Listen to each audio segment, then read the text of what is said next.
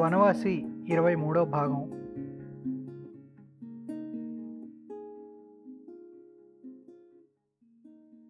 శ్రావణ మాసంలో ఒక రోజున ఉత్తర భాగంలో సర్వే క్యాంపులో రాత్రి గడపవలసి వచ్చింది.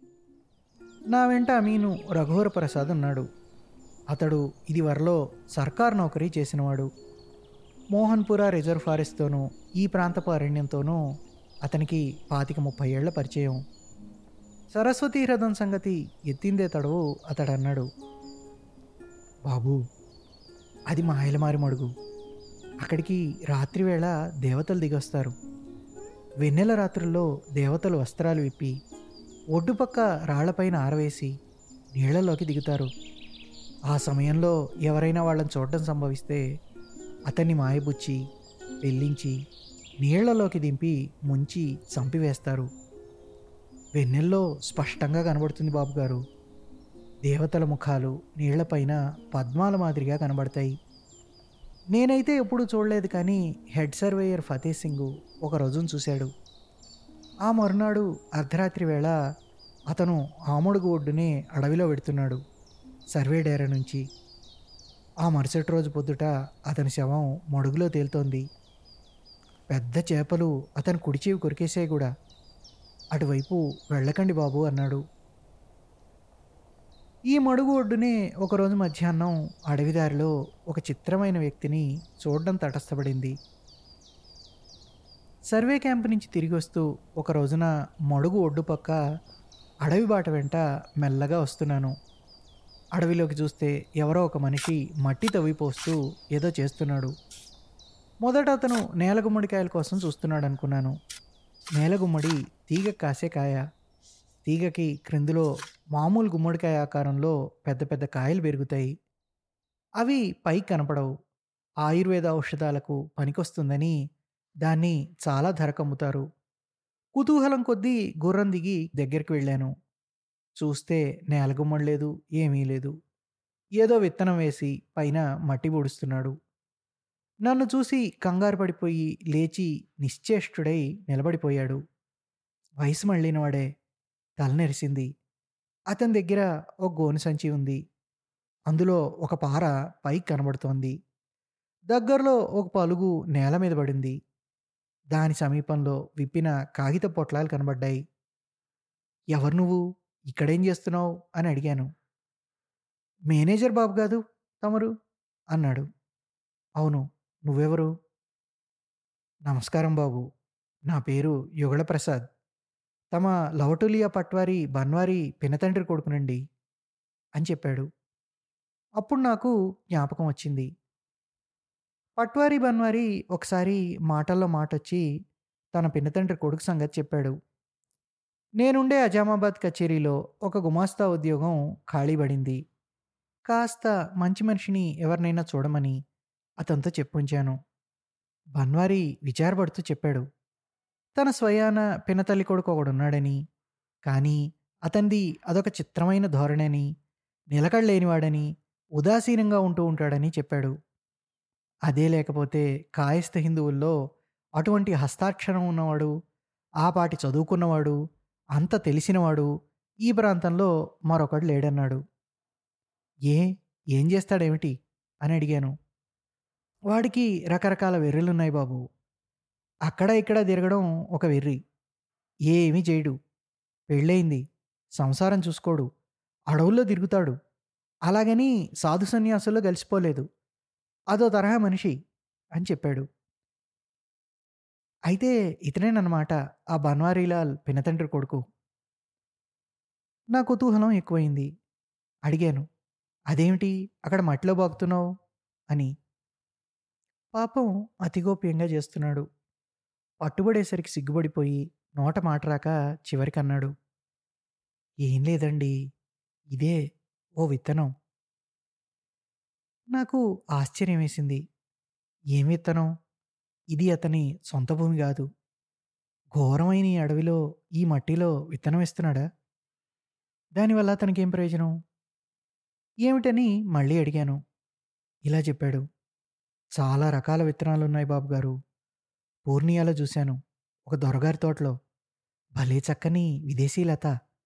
ఎంతో చక్కని రంగు పూలు బాబు గారు ఇంకా ఎన్నో రకాలు అడవి పూల మొక్కల విత్తనాలున్నాయి.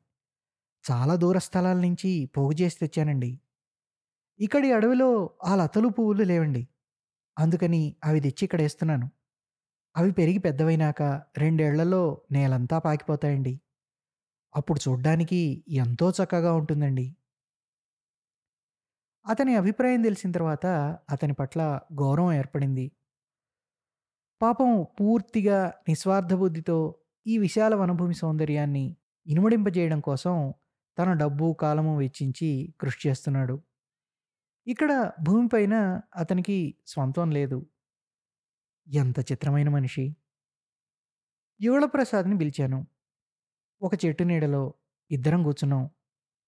అతను చెప్పాడు ఇంతకుముందు కూడా నేను ఇదే చేస్తున్నాను బాబు గారు. లవటూలియాలో అడవి పువ్వులు ఎన్ని రకాలు చూశారో ఆ పువ్వుల తీగలు కూడా చూసే ఉంటారు. అవన్నీ పది పన్నెండేళ్ళ కిందట పూర్ణియా దగ్గర అడవిలోని కొన్ని దక్షిణ బాగల్పూర్లో లక్ష్మీపూర్ జమీందారి కొండలపైన అడవిలో కొన్ని నేను తీసుకొచ్చి వేసినవేనండి.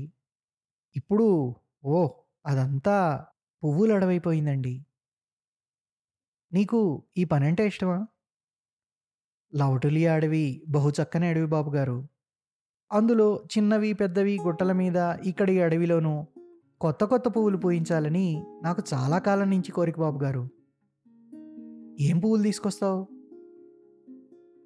నాకు దీని మీదికి బుద్ధి ఎందుకు పోయిందో ముందు అది చెప్తాను బాబుగారు మా ఊరు ధరంపూర్ ప్రాంతంలో ఉంది. మా దేశంలో బండీర పువ్వులు అసలు లేనే లేవండి. నా చిన్నతనంలో పశువులు మేపుకుంటూ కుసీ నది ఒడ్డెక్కి మా ఊరు నుంచి పదిహేను కోసుల దూరం దాకా వెళ్ళేవాడినండి. అక్కడ చూశాను. అడవిలోనూ మైదానాల్లోనూ కూడా బండీర పువ్వులు ఎంత అందంగా ఉంటాయనుకున్నారు. అక్కడి నుంచి వాటి విత్తనాలు తీసుకొచ్చి దేశంలో వేశానండి. ఇప్పుడు చూస్తే మా దేశంలో రోడ్ల పక్క ఇళ్ళ పెరళ్ళలోనూ బంజర్లలోనూ అంతా బండీర పువ్వుల అడవేనండి.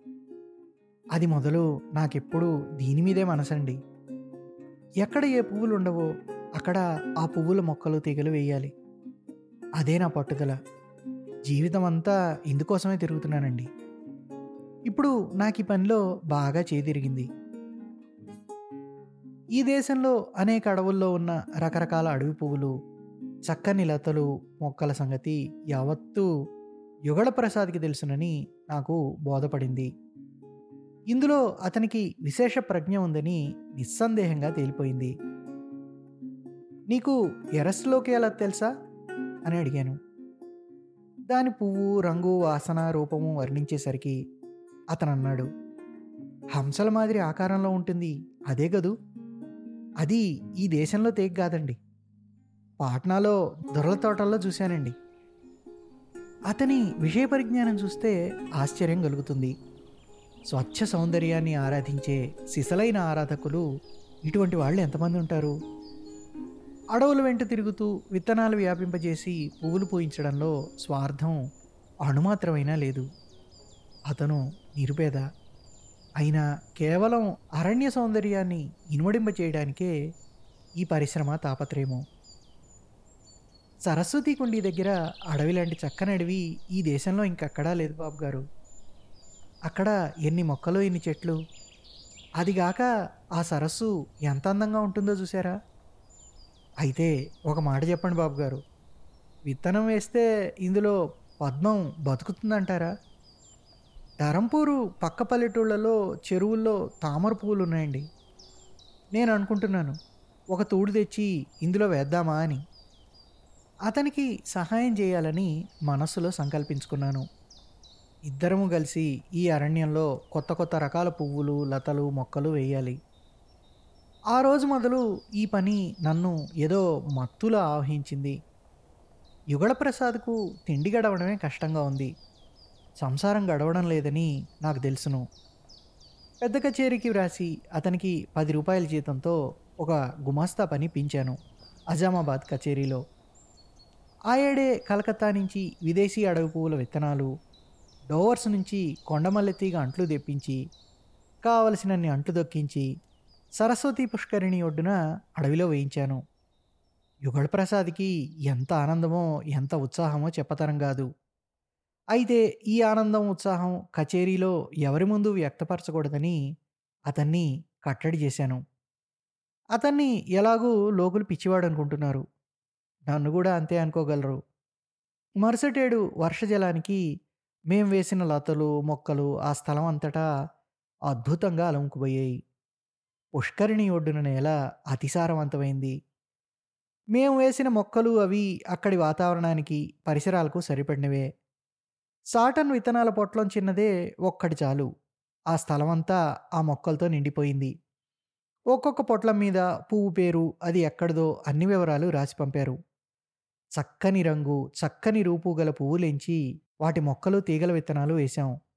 వాటిలో white beam, red campion, stitchwort బాగా ఏపుగా పెరిగాయి. ఫాక్స్ గ్లో, వుడ్ మోన్ కూడా తక్కువగా లేవు.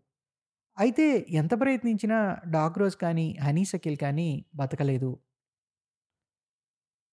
పసుపచ్చని పువ్వులు పూసే ఒక రకం ఉమ్మెత్త జాతి మొక్కలు తెచ్చి సరస్వతి హ్రదం ఒడ్డున వరుసగా వేశాం. అవి త్వరగానే పువ్వులు పూసాయి యుగళ పూర్ణి పూర్ణియా అడవిలో నుంచి బైరాలత విత్తనాలు తీసుకొచ్చాడు. మొలక లేచిన ఏడు మాసాల్లో చూస్తే పొదల మీద, తోపుల మీదికి బైరాలత ఎగబరాకి ఆ అడవంతటా వ్యాపించిపోతోంది. బైరాలత పువ్వులు చూడ్డానికి ఎంత అందంగా ఉంటాయో, అంత చక్కని, మృదువైన సువాసన కూడా ఉంటుంది. హేమంతం తొలి రోజుల్లో ఒక రోజును చూశాను. బైరాలతలు లక్షలాది మొగ్గలు దొడికాయి.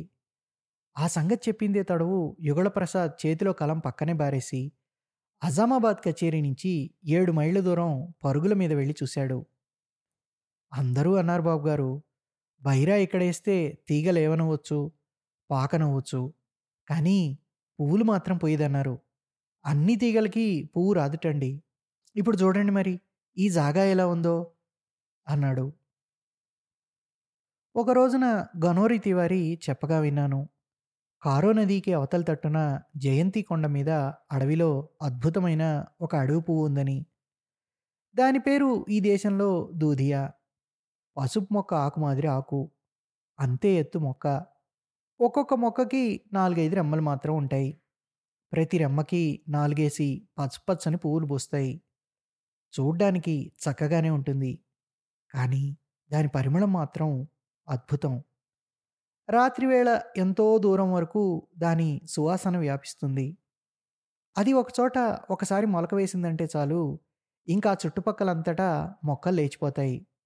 రెండు మూడేళ్ళలో అదే అడివైపోతుంది అది వినగానే ఇక మనసు ఉండబట్టలేదు. ఈ పువ్వు తీసుకొచ్చి తీరాలి. తివారీ చెప్పాడు. అది వర్షాకాలంలో గాని మొక్కవదని. మొక్క అంటు వేయాలి. నీళ్ళు వెంటనే అందకపోతే చచ్చిపోతుంది. డబ్బు దశకం ఇచ్చి యుగళప్రసాద్ని పంపాను. అతను బహుప్రయాస మీద జయంతి కొండపైన దుర్గమారణ్యంలోంచి పది పన్నెండు అంట్లు సేకరించి తెచ్చాడు.